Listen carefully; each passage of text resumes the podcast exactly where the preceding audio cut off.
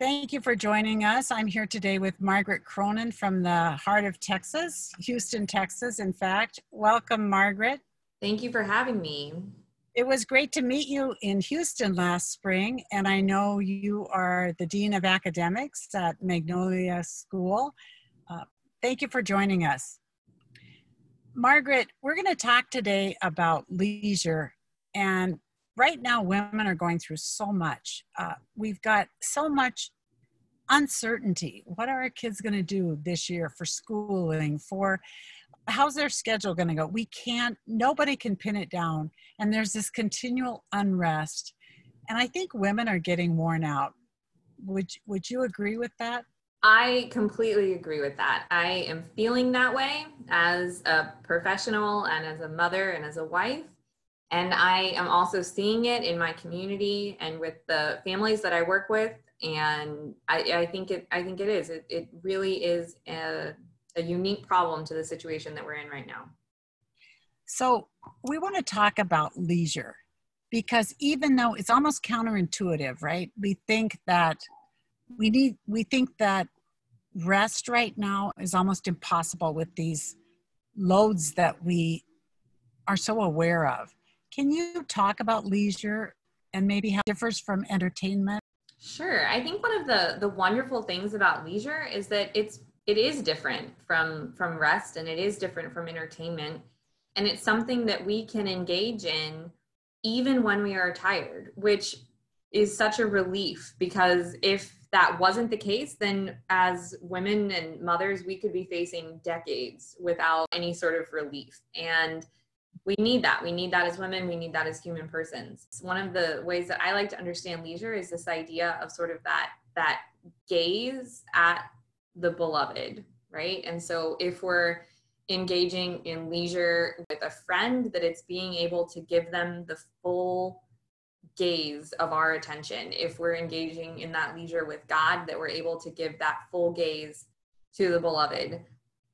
And that can happen. We can engage in that practice even when we're tired. And so it's not entertainment, it's not something that we will necessarily come away from feeling like we were, um, that it was humorous or that it was something like that you might feel if you were watching a funny movie or reading a funny article. But we'll feel more at peace. And that's exactly what we're missing. And that's exactly what um, I think you're right that women are looking for right now. So you're saying that even in the midst of the busyness or extreme tiredness, we can give a full gaze to what's or who is before us. And mm-hmm. that is a work in a sense, but a work that allows us to receive. Yes, yes, Absolutely. So in the simplest the simplest way you're saying stop, look at what's before you, listen, be fully present in the moment is a form of leisure.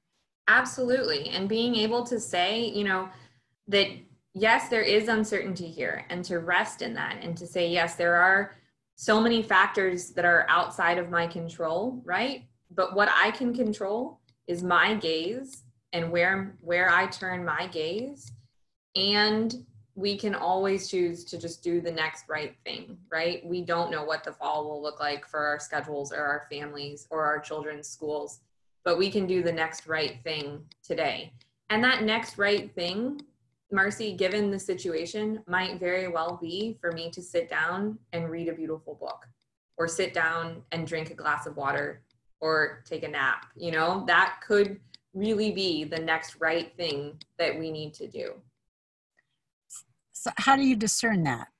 The next right thing. The next right thing. That's great. I think that that is sort of that that moment of leisure, right? Where you can quiet yourself and you know literally sit down and just focus and say you know and and to say what is it that i need the most next right now, right? What is causing me the most anxiety in this moment and what can I do to address it right now in a reasonable way that's something that's within my control, you know? And if you you have that moment and you sit down and you realize I'm hungry or I'm tired, we have to address those things first, right? and leisure will is that sort of that that space that in between space that lets us have that time to discern um, what's needed most for ourselves and for our families you know it's easy to see in a two year old isn't it what their needs are a child you've been running errands with a two year old for example and they've missed their nap they've they've had some candy and they're having a meltdown and the mother knows what yes. needs to happen the child yeah. needs to be taken home and and put in the bathtub and and and get a nice little dinner and then have have a story read to him and we see what needs to happen but often for ourselves we don't even see to drink a glass of water right right it, right and, and also margaret i think of like we're talking about holy moments here of being able to be fully present to another person that that is restorative to us. It's it's almost counterintuitive, isn't it? Because I get in a habit of charging forward, managing, you know, the family life rather than really being present. First. And I think it's you know, it's something that, you know, I I struggle with for sure is even just the pull just of our phones, right? And and if this idea of your where is your gaze, right? And how tempting it is to have your gaze be on your phone so often, right? When there are human persons in front of you, you know, that that we really should be paying attention to both for their sake and for our own. Like you said, it's restorative for us to give um, our full attention to what's in front of us. That's so encouraging. I like that. How do you see sisterhood and how does your vision of sisterhood assist your leisure? Yeah, I come from a family of all girls. Um, I didn't have any brothers, and I went to all girls schools growing up. And now I work in an all girls school. So my life has been um, full of sisters, my biological ones and the ones that um, have been brought into my life in other ways. And I think that sisterhood is, is, is so essential, kind of for two reasons. That you know when we have this moment of leisure where where we need time for ourselves when we realize that what's lacking that the, the, the, next right thing is for us to have some time to uh, restore our own selves and our own souls i think that sisters are exactly what we need to kind of step in and take over and help with what what needs to be helped with so that we can take that step back and restore ourselves right? So that you know is anything from calling your actual sister calling your children's godmother calling your best friend and saying you know i really need an afternoon off. You know i need time to read. I need time to sleep um, or whatever it is. And that she can step in and say, you know, I've got this. Like, I will take your children and I will bring them back at dinner time with a pot of soup and you take the time that you need, right? So I think that sisters can support us in leisure in that way. And a second way that I think is so important is that that in friendship, that in that time together, that that is also a form of leisure, right? When we are together with our sisters, that when we can give them our full attention, this gaze that we've been talking about, that that is leisure in a different way than when we're alone, still leisure, and enhanced by the, the, the presence of the people around us, and particularly for women, to have those other women to say, Yes, I understand, right? I understand this mental load that you're carrying. I understand these fears that you have about your children's health and their educations, you know, to to have that um, camaraderie is just so important. So I think that sisterhood and leisure are really combined in both of those ways, right? When we when we when we need to be alone and when we need to be with others. It is restorative. I've had that experience again and again in my own well-read mom group. Coming home refreshed, coming yes. home a wider perspective. Yes. Coming home not not have not, not I haven't left to escape family life. I've I come home ready to jump in and I'm very fortunate that I typically am able to make a retreat once a year. And I go to the same retreat center, and every time I pull into the gate, the overwhelming feeling that I receive is just, I can carry on. I can keep going, right? I can keep doing these things for my family and for my work. Um, and it's such a it's such a gift. It's such a gift to have that space. you know, you you talk about Edith Stein. I know you have a love for Edith Stein. I love how, Stein. How are we as sisters and women in, entrusted with the task of not only engaging in authentic leisure ourselves, but of giving the benefits of leisure to the wider culture and encouraging those around us in this practice? Can you Yeah, speak so- Stein with that? One of my favorite lines from Edith Stein is that um, the woman's soul is fashioned as a shelter in which other souls may unfold. And I, I love this, I, you know, biological motherhood, right? We're literally the place in which a soul gets to unfold, but also in terms of spiritual motherhood, right? That we as women are uniquely equipped by God to receive. This is something that we need to receive. And, and when we can receive others, and to be that place where other people's souls can unfold is just such a beautiful image. Um, and I, I like we could even tie that in with leisure right? We could even think about leisure as sort of an unfolding of our souls. And i as i was meditating on this before our conversation i started to think about when do we unfold things? Because i spend an awful lot of time folding. I don't know about you marcy but i spend a lot of time folding laundry folding um, you know papers to put in the backpack for school or when you know projects crafts. There's a lot of folding that i do in my days.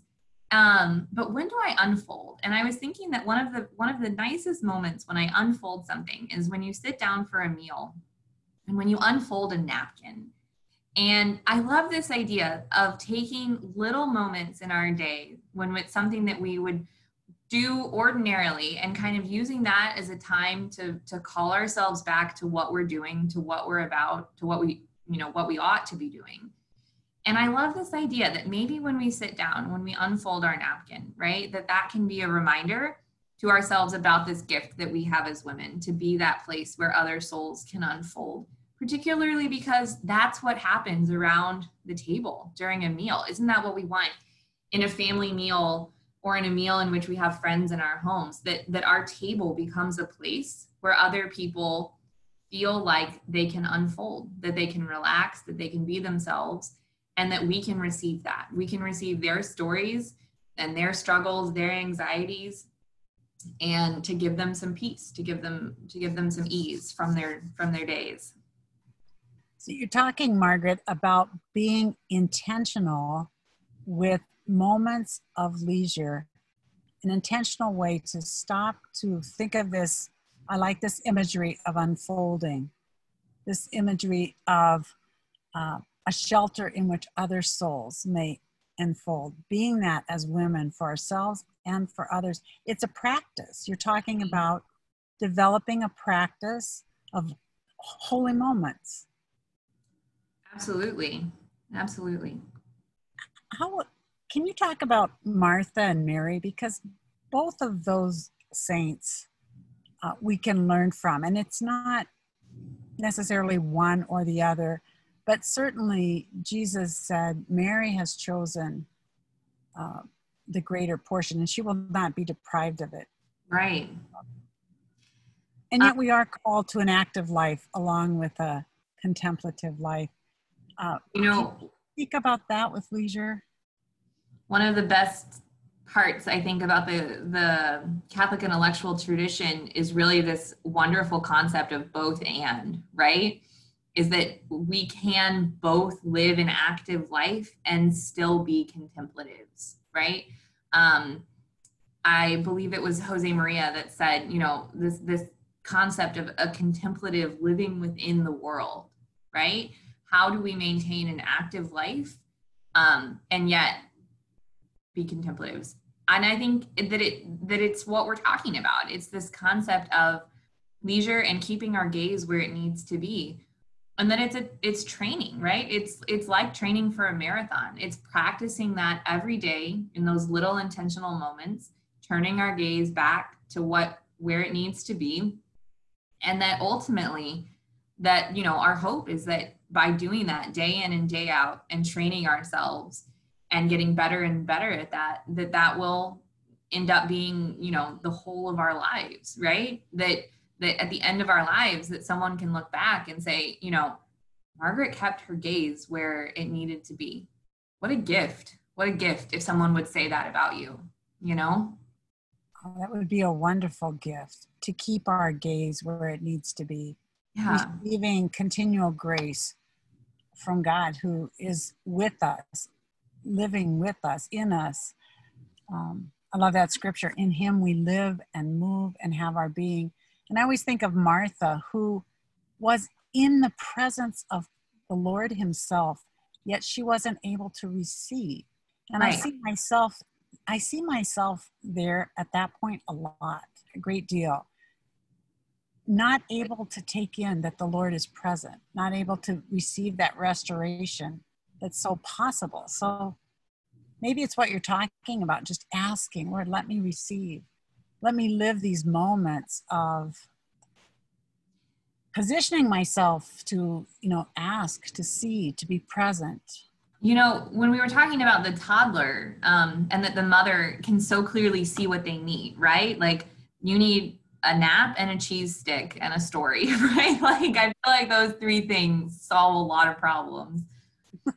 We can we can so clearly see that, but being able to ask the Lord to say, you know, to help us to understand what we need, right? That's the first step and then to ask for it. If we are feeling in our lives like we are, you know, that we do not have the community that we need, that we do not have the friendships that we need, that we don't have, you know, the day in, day out support that we need, we need to pray for those things and we need to ask the Lord boldly to give them to us, right? To say, you know, Lord, this is the work that you've given me. And, you know, if it is your will, I need help.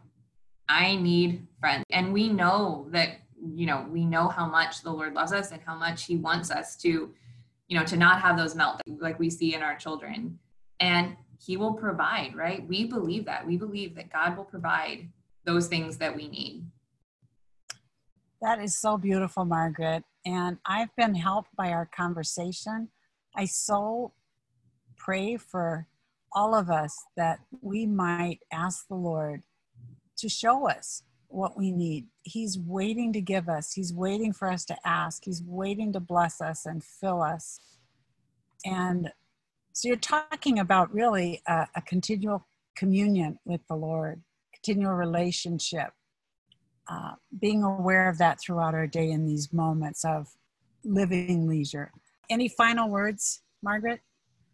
I I feel like my my well-read mom group is one of the places where I am able to feel this, you know, so deeply and clearly.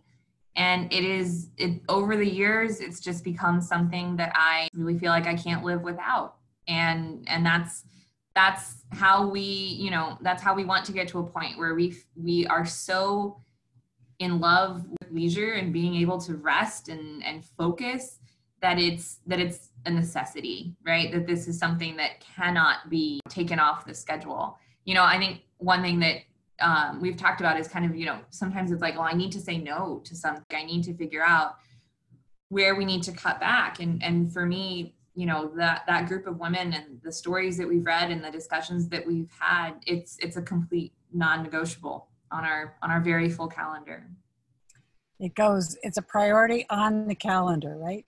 It is. It is. Awesome. Thank you so much, Margaret. Thank you for joining us. I hope I hope we can have another discussion this year. I hope so too. Thank you for all the work that you do. do Did you like what you heard today? For more information about Well Read Mom and joining a group near you, visit our website at wellreadmom.com. Well Read Mom groups are forming now. We make it easy to grow in friendship by sharing great books and literature.